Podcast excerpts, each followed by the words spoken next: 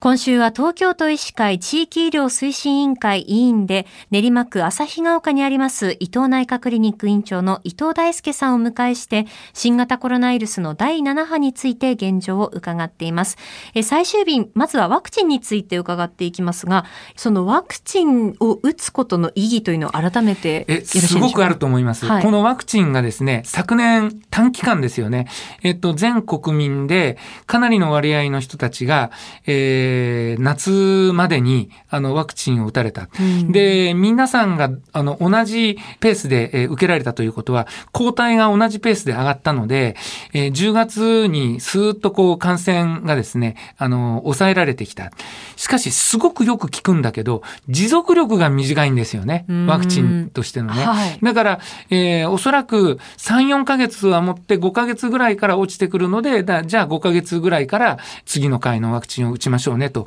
いう流れになっているので、よく効くけれども持続力が短いっていうのが、このワクチンの特徴じゃないかなというふうに思ってます。うん、で、4回目の接種を打ってなられた方っていうのは、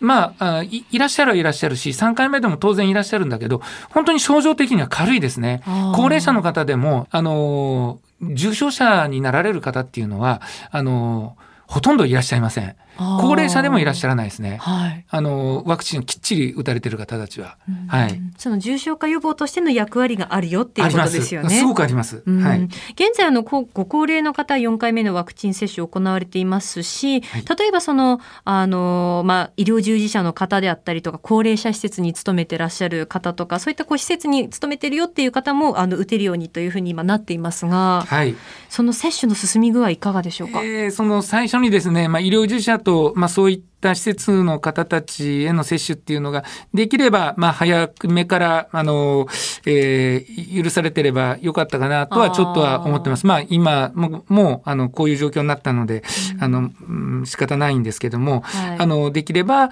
えー、そういった方たちにも早く打てればよかったなと思ってます。はい。えー、ここまで新型コロナウイルス第7波について伊藤先生にお話いろいろ伺ってきましたが、そのまあ、か例えばその海外の映像とかいろいろ見ていた時にあもうマスクしてないんだなとか、いろんなことをこうね思ったりすることもあるんですけれどもそもそものその医療システムっていうのは日本と海外だと違うところもあるんですよね。そうですね、うん、あのもう海外とはまあ全然違うと思います。はい、例えばですね、うん、代表的なのはイギリスです。代表的なあのイギリス医療というのは各地域でもう担当する先生が決まってます。一生その先生とお付き合いをします。はい、でその中でその先生方が見るのは、当然風邪とかも見るんですけども、えー、これだけ例えば感染者が多くなった時には、えー、重症者の方たちや、それからあと、まあ、あの、手術が必要な方たちを中心的に、えー、見て、で、そうすると、えー、あと、コロナになられた方たちは、自分できちんと、まあ、治療する。つまり、陽性反応が分かったら、自宅療養をするというのは、あの、まあ、自然な流れで、えー、自分たちがそうするものだと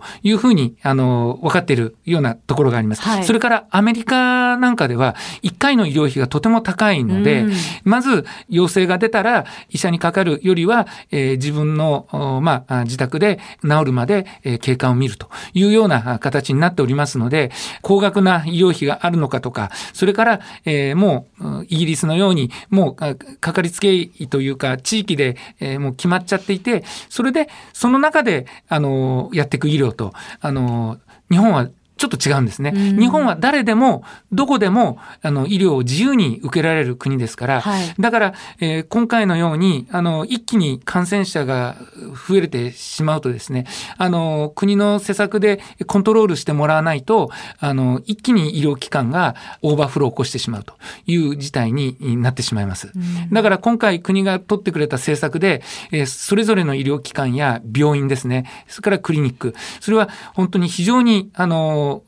助かったというふうに思ってます。はい。えー、今週は東京都医師会地域医療推進委員会委員で練馬区旭ヶ丘にあります伊藤内科クリニック院長の伊藤大輔さんにお話を伺いました。先生一週間ありがとうございました。ありがとうございました